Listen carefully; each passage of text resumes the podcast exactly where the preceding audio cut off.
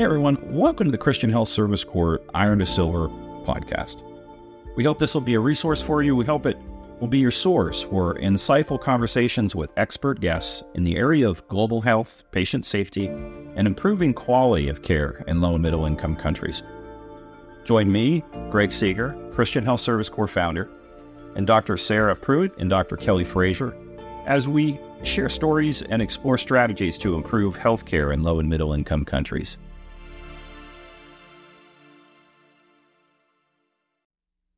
Hello, and welcome back to the CHSC podcast. Um, I am Dr. Kelly Frazier, and I have Dr. Sarah Pruitt with me, and we are really honored to have um, two very special guests with us today, and that is Scott and Josie Gwin. They are the um, co founders um, and directors of the Resilience Resource. And uh, we had the privilege of working with them uh, through Samaritan's Purse at the time, and we worked together in the DRC under an Ebola response. And Sarah and I were just so impressed by these individuals that as soon as we um, were um, setting up this podcast, they were really among the top of the list of people we wanted on um, when it came to um, thinking about.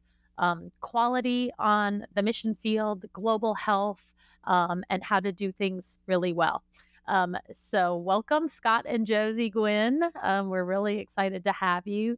And let's just start by having you tell us about your background and a little bit about the Resilience Resource and introduce it to us.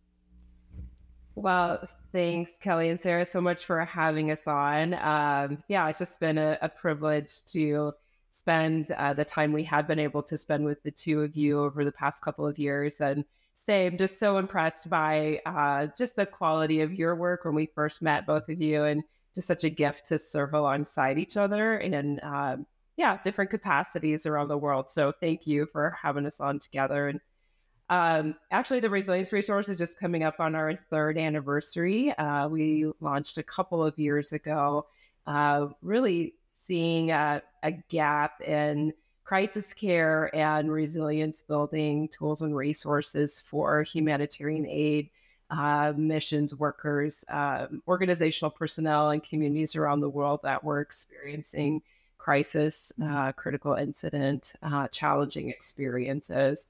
Um, but really, our care for traumatized people is kind of a thread that's really run through both of our lives for most of our lives, uh, with a couple pivot points that brought things to the surface. Yeah, I was a I'm a preacher's kid, mm. and my my dad was a pastor for a church for the deaf in Denver. So so constantly dealing with a marginalized population in that community.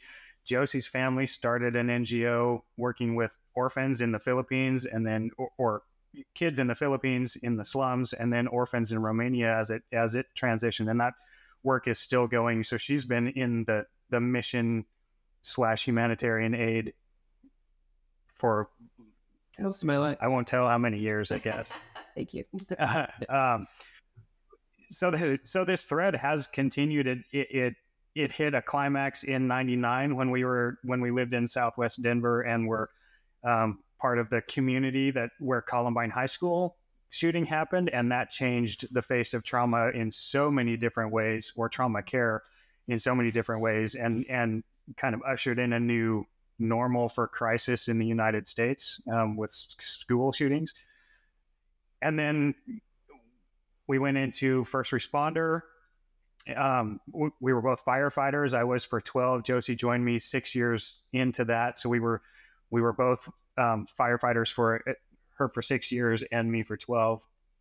And then we we converted that into had the opportunity to do some humanitarian aid and missions and found that the that everything that we had put together for law enforcement and fire for for chaplaincy care and um, and mental health care for those folks translated almost straight across to missions and humanitarian aid personnel. Yeah, there's just a commonality of of mindset and response uh, in the aid and missions world that's uh, tracks very similarly to first responders. And, you know, this is the type of wiring that says, I'm willing to go into the the hardest places, the places where um, suffering is is at the forefront, and work to do the best within the skill sets that I have and the calling that God has given me to help meet the need to come alongside others in care, and often at the expense of myself. Uh, and helping to integrate that understanding that care for self, resilience in self, uh, those different tools and resources that keep us going actually result in more compassionate and empathetic care for others, uh, as well as keep each individual going longer and just creates a level of sustainability uh, that's much more robust. Yeah, it's so great. I know that um, Sarah and I, when we were on the mission field, used to always say that we felt like we had more in common uh, with military personnel than with some of the other physicians and doctors, you know, when we came back stateside. Um, and so we always felt like that there was a niche there for, yeah, and actually police officers and firefighters and kind of similar things um, where you kind of come home, there's a camaraderie to talk about th- people from your own group, but yet it's kind of hard to talk about um, with people who haven't experienced what what you just experienced. So um, it's amazing to hear more of your all's background. A lot of that I did not uh, even know. It's just that it sounds like the God really prepared you all to be um, doing exactly what you're doing right now. so it's really great. Yeah, we we certainly feel that way. It's a you know everybody has their own unique story uh, in ways that puzzle pieces have come together, but just always that ongoing drive to see where there's gaps uh, and how not just us but also our team and and different individuals within communities and organizations can come together in an integrated way to help fill those gaps uh, in a variety yeah. of ways. Yeah.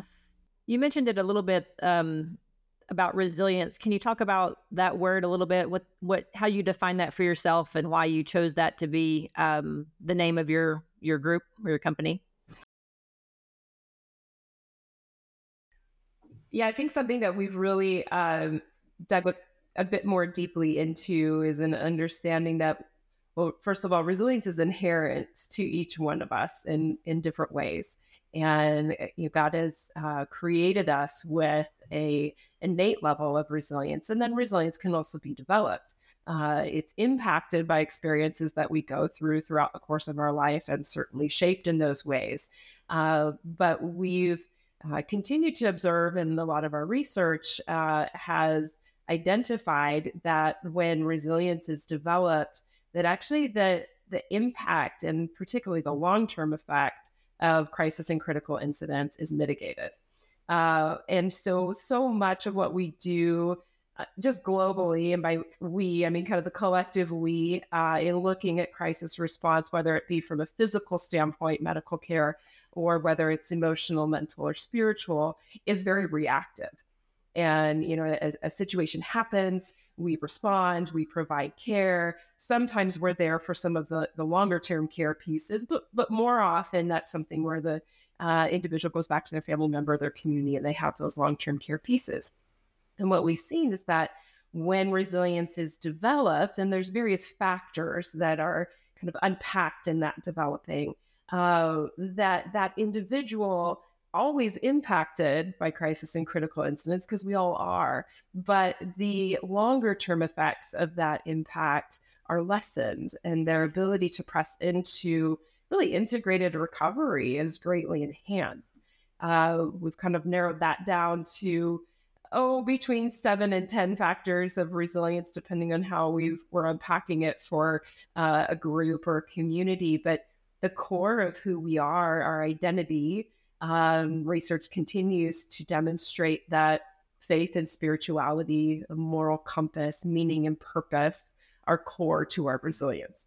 Uh, and that's secular and faith based research that demonstrates the need for an understanding of faith and spirituality, something bigger than ourselves, uh, which informs our moral compass, which determines our meaning and purpose. And, you know, certainly you see that in um, global healthcare, in particularly medical missions, that there's a core of faith and spirituality or desire to be a part of something bigger than yourself that does drive that decision making capacity. Um, and that moves from internal to external. You know, there's some resilience factors that speak to oh, uh, things like realistic optimism. You know, can you acknowledge that things are hard and look forward with hope? Um, some different ways that um, creative problem solving come into play. You know, can you look at a situation and and think about different ways that uh, you can care for yourself and others and navigating through that. So when we've seen that those factors are developed, um, we see that people come out on the other side of these really horrific circumstances in many cases um, with the ability to understand and identify how it's impacted them and then pull some tools out of their toolbox to care for not just themselves but also their family or their team or their community that has also experienced that uh, so it becomes a, a pre um, development that directly informs post care mm-hmm. Yeah, at its simplest, I would say resilience is is just navigating challenges in healthy ways, um, ways that that restore on the on the back end, and so that's there's a lot of different terminology that you'll see if you Google resilience, um, but that's what we found is the most helpful, especially when it comes to when it comes to conversations around trauma. Um, and the context that we want to work in, which are some of the most difficult in the world. Mm-hmm. Resilience also speaks to an integrated component uh, when we live in a disintegrated world uh, with messaging that continues to separate things like physical and psychological. Uh, when the reality is, and again, research continues to demonstrate that physical symptoms are, are deeply connected to psychological, emotional, and spiritual impacts and how that manifests in our body. Um, so, resilience and that term resilience, the development of it, just really sees um, and works towards restoration and that integration of all four components of who we are. Mm-hmm.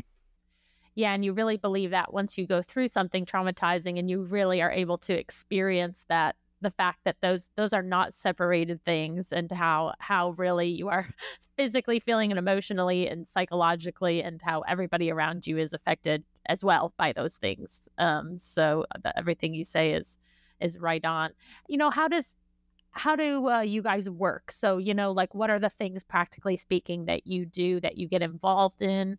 Um, can an individual just say, hey, I just came off the field, or do you try to focus more on um, people while they're already out there and you're you're going to them or are they coming to you explain to us a little bit um, how you practically get involved in in some of these situations I, the answer to that is all of those things you said actually happen. Um, okay. So, so we do we work on a on a pre, mid, and post formula when it comes to crisis. So the much of our work is done in the preparation side. We found that that resilience in itself is a lot of preparation plus adaptability equals resilience. Um, and so so there's a ton of work done on the on the prep side and that's with even with consulting with organizations to create policies and procedures that actually care for their employees. Um, which and and then it's individual training and equipping um, because it's better to be equipped prior to the crisis than to try to be equipped after it comes. There's always there's just a bandwidth difference there. So um, so that's the the pre part of that plan. The in the midst, then we we have a crisis response team that we maintain that can deploy to disasters and and disasters being like the big global ones that make the news or the individual ones situations. where someone someone lost someone close to them someone was involved in a suicide situation something like that. Um, those are all disasters and we don't we we tend to say disaster and think earthquake or think war. Um, but for the for the individual, it's it's very different. So, um, by responding in the midst of that, what can we do to help? And the resilience resource is primarily a, an equipping organization. So anytime we go in to help, we're bringing equipping pieces so that people can also help themselves and their community, understanding that we won't be there most likely long term, Even in our coaching yeah. uh, capacity, which several members of our team do as well, uh, they're certified mental health coaches, but there's an equipping piece in that because our our goal, one of our core values, is empowering the individual to understand the resilience that they already have on board and their own tools that they have in their toolbox. Maybe help them, you know, round those out a little bit better. Uh, but it's a strengths based coaching of helping them to identify the, the strengths that they already have present and how they can uh, pull those into play and then there's aftercare of course. After after something has happened what's the process that someone wants to be involved in to to help their own healing and re- and restore what has been lost in through crisis? Because crisis force us to lose things. That's what is traumatic about them. A crisis is inherently transformational. You know it turns your world upside down and inside out mm-hmm. and helping people to make sense of that context uh, and kind of understand what some steps down a path forward could look like uh, there's some transition pieces that are involved in our post care. Oftentimes, we'll come in and provide care for a team who's had a significant transition, um, either a, a, leader that has been there for a period of time that is is moving on and helping to celebrate what was and look ahead with hope to what could be.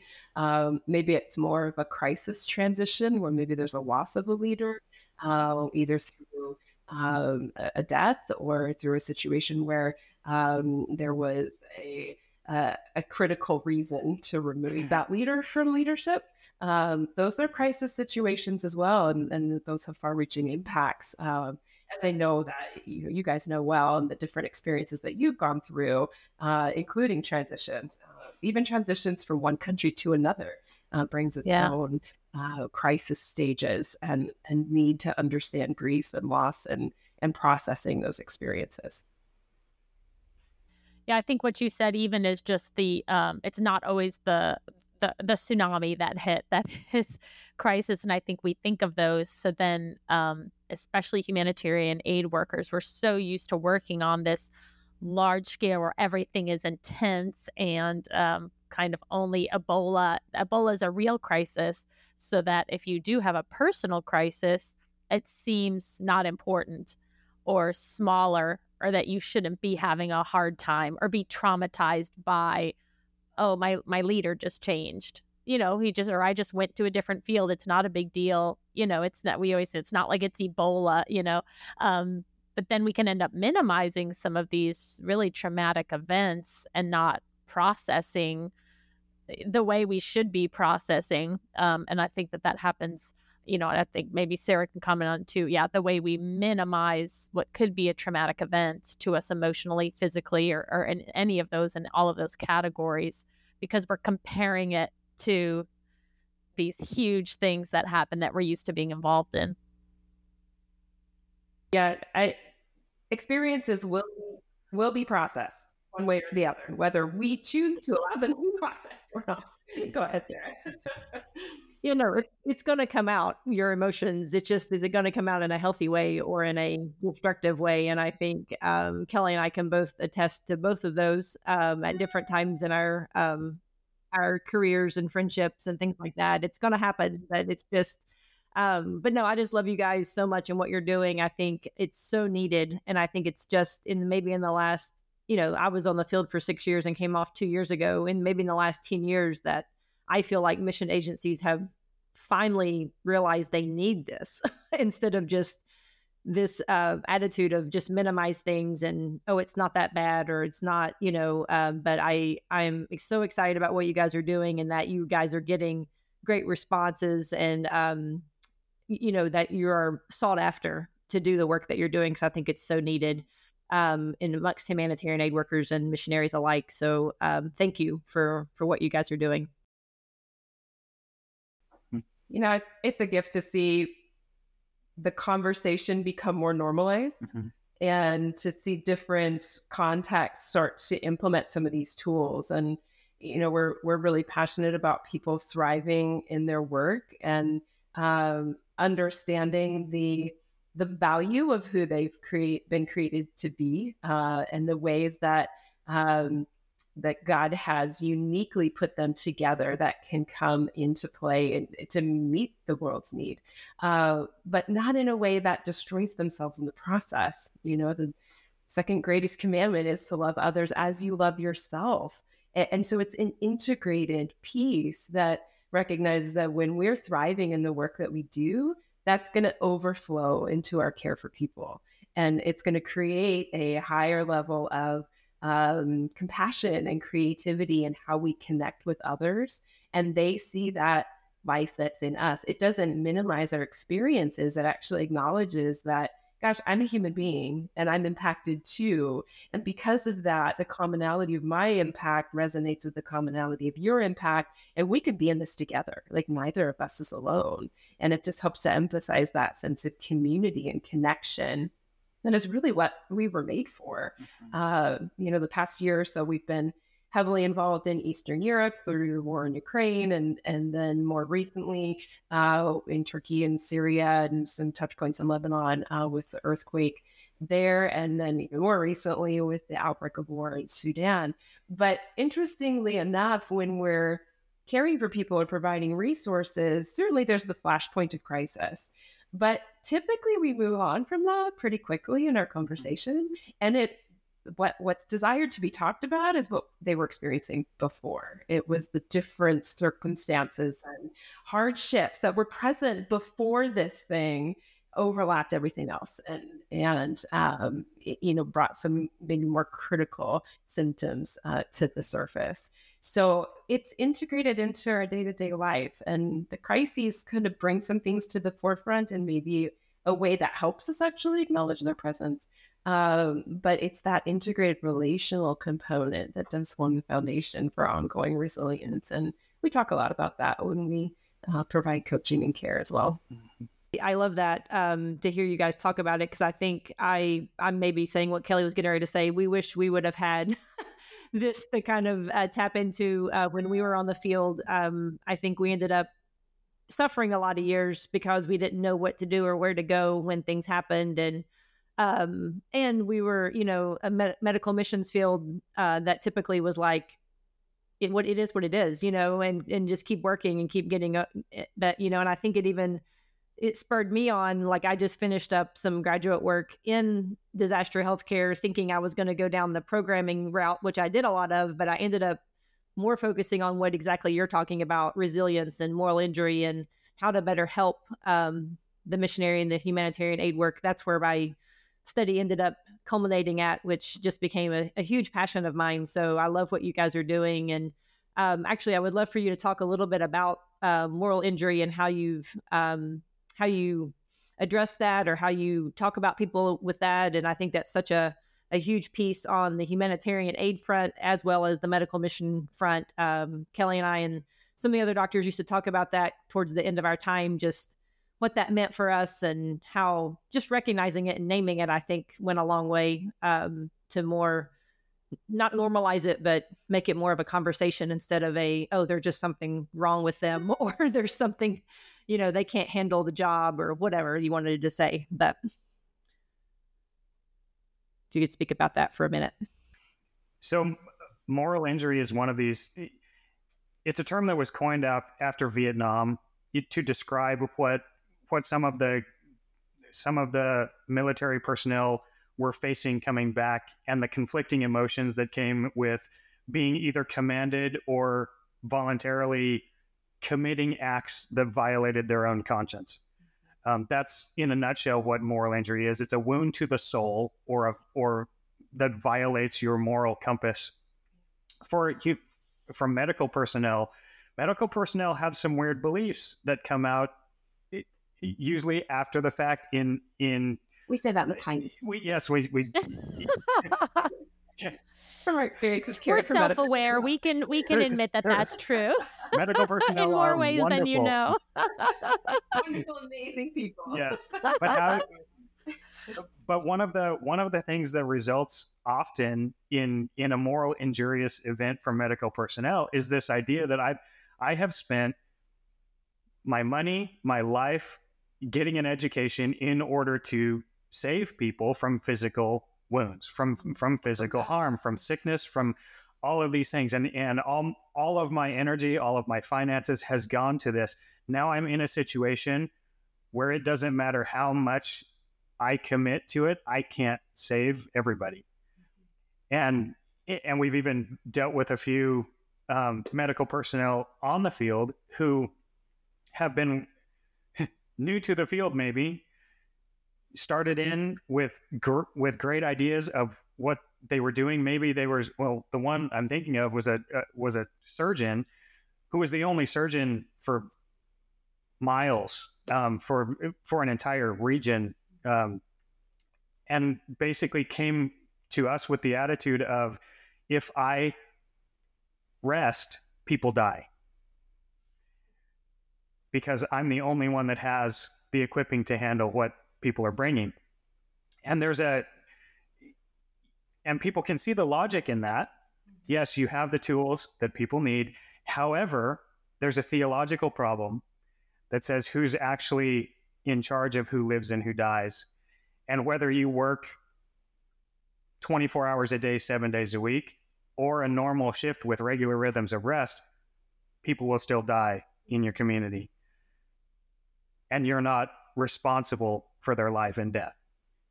Now, the other part of moral injury that we see in, in healthcare workers are those decisions that were made because you're making life and death decisions and looking at some of those and go and, and sometimes the sometimes the oh the voice in their head is saying i should have done something different other times it's saying i don't know what i could have done different but there's a longing that what happened shouldn't have happened.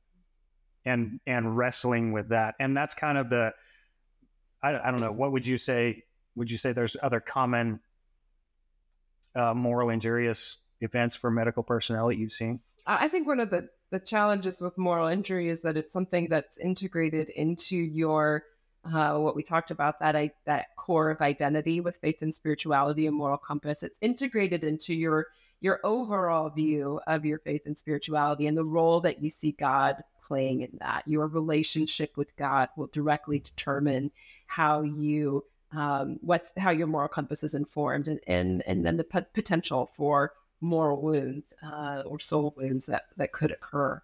And if you really um, wrestle with a perspective that says, if I do good things, good things will happen, uh, they honestly have a higher risk for that occurring because we do live in a broken, disintegrated world where horrible, evil things do happen and they happen outside of our control. And wrestling with those bigger questions of how could a good God allow these things to occur is some of that root of, of that soul wound.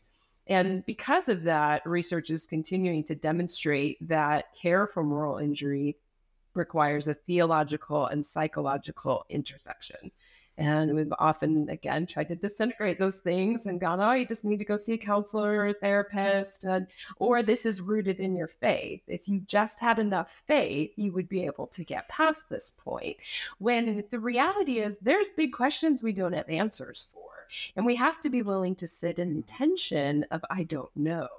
And that's a struggle. It's a struggle for many people. Um, but when we look at it from a, a whole perspective, a body, mind, heart, and soul, emotional, psychological, spiritual, physical, and a, a restorative wholeness view, then instead of asking the questions of how could a good God, we start to ask the questions of what does restoration in this situation look like? I can't change the reality of the situation, but what does restoration here? Uh, what could what could that be? And what steps can I take both for myself and for others in the midst of this situation to move towards restoration?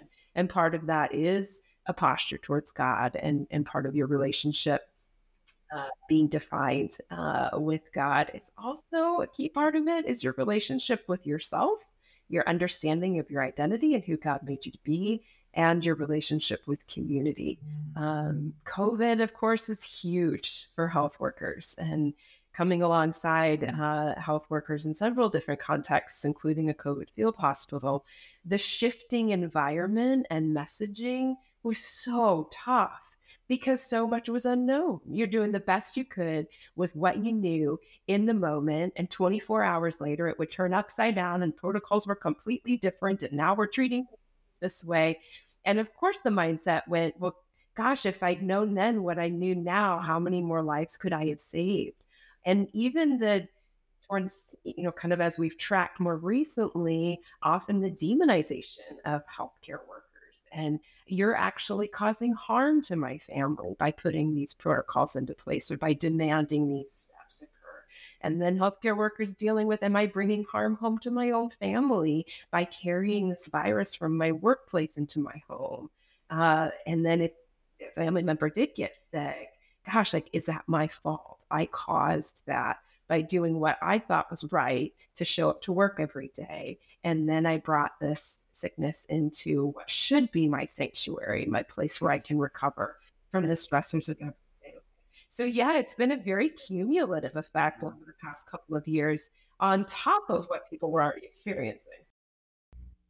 Sure. And then when you talk about all of those things on the individual level, especially when you're talking about a, a global health field or something, all of everybody's going through that um, in their own different way. And then we're all supposed to work together you know to form a team and i mean obviously it's it's a recipe for you know just no wonder why um often it's not just an individual level or even if you're called to work on an individual level it ends up it has to be a team level because if the entire team doesn't understand these things well then someone is labeled as having a character flaw and they they maybe should have never been on the field in the first place or all of a sudden we end up defining people uh, and things and experiences in in in the way we handle things or from our own past experiences not their past experiences um, and we can end up demonizing each other and well why don't you have a moral injury from this? It injures me. Does it mean that you're what kind of person are you that that doesn't hurt you? You know and i mean all sorts of ways that we end up um, processing unhealthily as these things are occurring to all of us um, it, at, at, the same time. Um, yeah, what, what direction? I was just going to say that's Go one ahead, of the values Josie. we've really seen in that preparatory piece is that it helps to establish a commonality yes. of language around these things so that the team is on the same page. When you're talking about trauma, you're recognizing that trauma is not connected to an event it is an individual or a community because communities can uh, experience trauma as well at yes. a communal level it's their reaction to the event and because we all have different experiences and uh, things that we've resilience levels things that have shaped us through our life our reactions are understandably going to be different and so that comparison piece then it's never helpful. It's mitigated yeah. because it allows yeah. you to go, well, of course you have a different reaction. You've got a totally different background than I do and different resilience levels yeah. that I do. And so, how about we just be present in each other's reactions together and just give grace and space for that to happen uh, and see what restoration can look like for each one of us as we come alongside each other. Yeah, the common terms is huge. I mean, you know, in my own uh, recovery or trauma recovery journey, I remember in a counseling session, it was they did an education piece at first, um, you know, like PowerPoints on these some of these things that were happening. And I remember when I first saw the term secondary trauma across the board and them listing things, and I just I broke down right there at the table, being like, "Oh my gosh, that's that's me."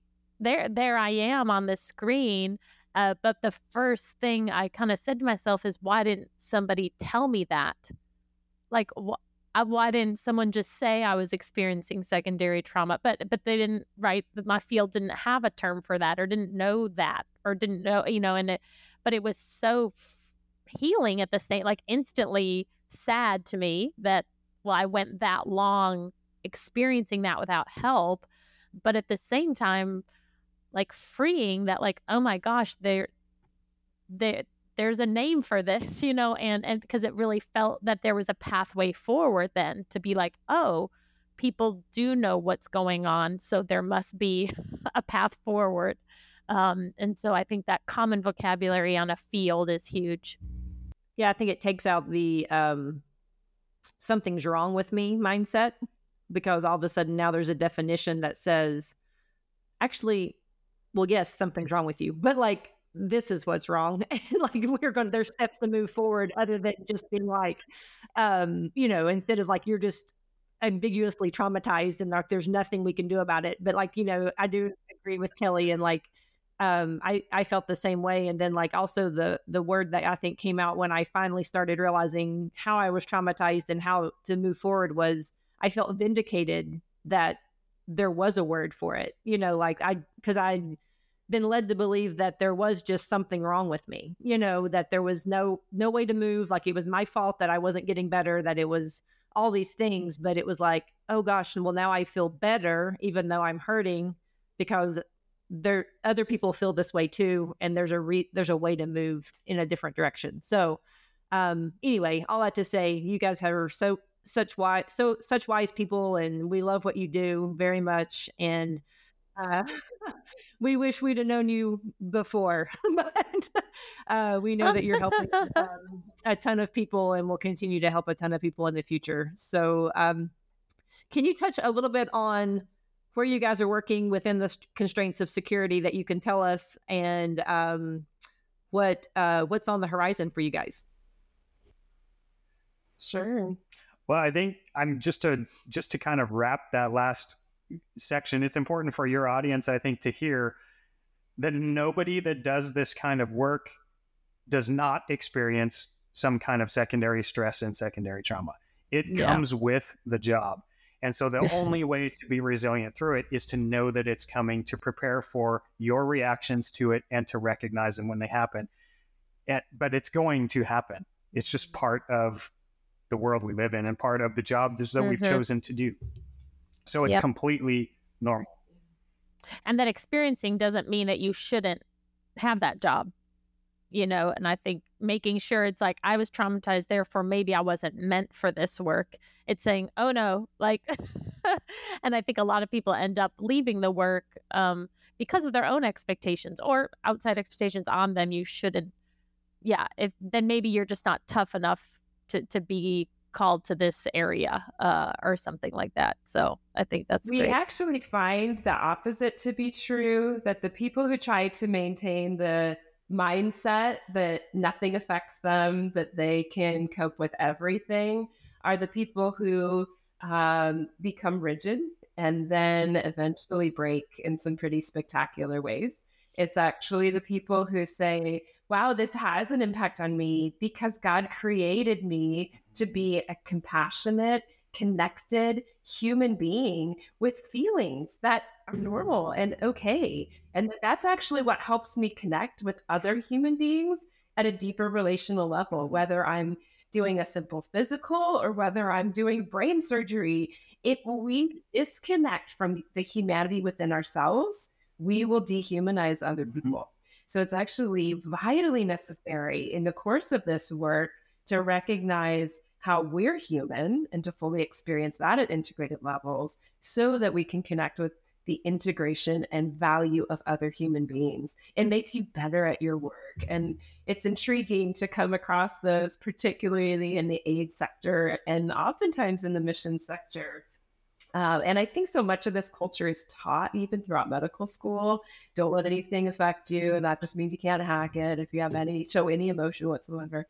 Uh, and it's just such an upside down, inside out way of seeing the world um, that really causes some pretty significant long term impacts.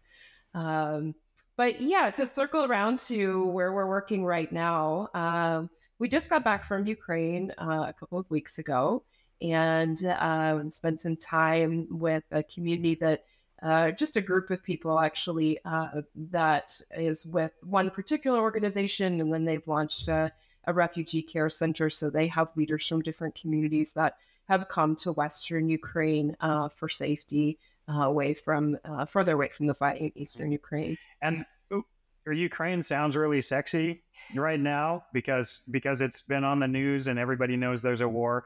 When we say we went to Ukraine, we were in the we were far away from the front, um, and that will be typical of our of of our responses. We're we're not necessarily the ones that are that have the best equipping to go into the front lines and and provide what those guys need. Matter of fact, we probably cause a problem because they're more worried about protecting us than they are doing uh, the job that's in front of them.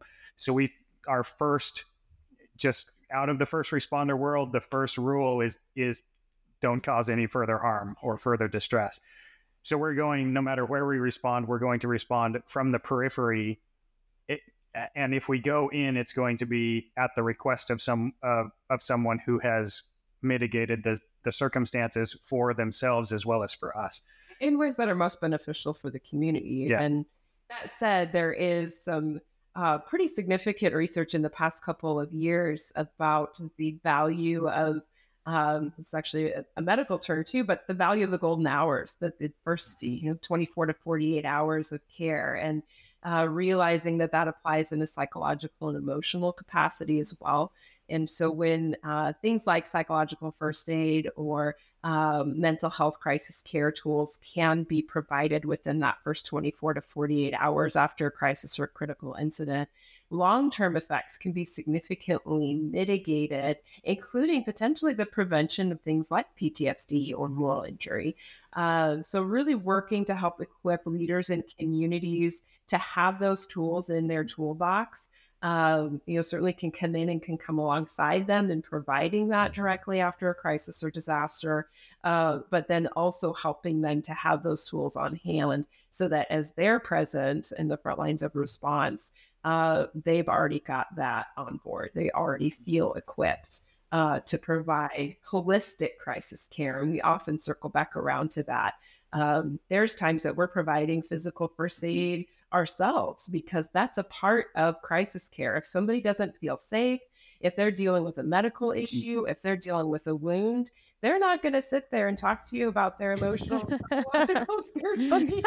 I'm bleeding here. Not as helpful if they're bleeding out. Yeah. uh, it's we really advocate for people to have that perspective um, of that holistic piece. Mm-hmm. And um, because of that, a core part of our organization is collaboration, um, being you know, widely connected to a variety of organizations and communities that can provide a spectrum of care. If somebody needs housing, uh, you know, if they're at, at, fear for them and their children's safety, we want to be able to connect them to an organization that does that. We don't have to do that but we can help provide that for them. And once that load is taken off of their mind, then we can be present and talking about maybe some of the emotional, psychological, even spiritual things that they might be wrestling with. That's great. And on that vein, how do you um, tell us ways that people can um, try to connect with you all if they're an organization and they want to uh, be a connection point, um, knowing that they have housing for people or whatever uh, it might be or how can people get involved in what you're doing um, or just follow what you're doing? Sure. So we uh, you know as all organizations must in this day and age have an online presence. Uh, you can check out our website at theresilienceresource.org uh, we also have a, a, social media presence on Instagram, Facebook, and LinkedIn. So some of our information is posted there, different projects that we're involved in, different needs. And we have a bi monthly um, resource report that actually contains different links for current research, uh, things that are trending in the holistic crisis care world, as well as some brief updates about uh, some activities that uh, we might have just recently been involved in or planning for. Uh, we've also just launched a couple of uh, two and a half day trainings called Compassionate Care in Crisis. So, if leaders or uh, communities, churches are desiring to become more trauma informed, trauma equipped, uh, those trainings would be great to check out. We have one in a couple of weeks in Denver, and then uh, another one at the end of June, early July in Minneapolis. And uh, people can find more information about that on our website as well. Um, we're also a nonprofit, so uh, we have a small and engaged donor team. Um, but we also foundationally believe that those that are experiencing the flashpoint of crisis or critical incident should not ever be approached with any kind of financial request. Uh, so we build a, a scholarship fund for training as well as a fund that allows for the provision of care in the midst of crisis at no charge to people who are experiencing uh, that crisis, in- including even some longer term sessions of mental health coaching and, and support, uh, whether that's remote or in person. So we actually won't respond if if there's not a sponsor for the response. So whether that's private, whether that's private don- donations or organizations that get together, we will not charge people for care, the care that they need when they're on the front lines. And the, and again, that's the don't exacerbate the problem um, mindset. So so we when something happens, we start to collect e- either from the donor pool or from organizations. How can we collaborate together to coordinate a response here? Um, but I would say the best way to get involved with what TR is doing is get equipped yourself to care for yourself and your community because that's that's the goal. We can't be there in the golden hours. We never can. It, that it'll take us 24 hours to get to Ukraine if some if a new thing happens. So people in the community have to be equipped to do that, and your community is no different. Um, when we we're in South uh, Southwest Florida, and when Hurricane Ian hit our community, it was us in our community that had the tools during the golden hours when it was most vital, and that's going to be you and your community as well. That's great. Such good words. So thank you guys so much for joining us. We really um, just love what you do. Appreciate your time. Uh, thank you for all the amazing information and uh, for being a guest on our podcast today. We really appreciate it. Thank you guys so much for having us. It just is always a joy to yeah. spend time with the two of you and uh, just love our conversation. Love the work that you guys are doing as well. I know that you also are working to equip communities uh, in various capacities and hospitals, and just excited to see what's to come in the days ahead for you. Thank awesome. You. Thank you. Please check out the resilienceresource.org. Please donate to them if you love what they're doing or you've been um, impacted uh, by them or someone you know um, is in need of their services. And uh, we look forward to next time. Hey, everyone. We hope you enjoyed this week's episode of the Christian Health Service Corps Iron to Silver podcast. You know, Christian Health Service Corps, we are passionate about bringing quality health care to the world's poorest places. If you share our passion, we'd love to hear from you. Our website is www.healthservicecorps.org. Thank you again for joining us this week.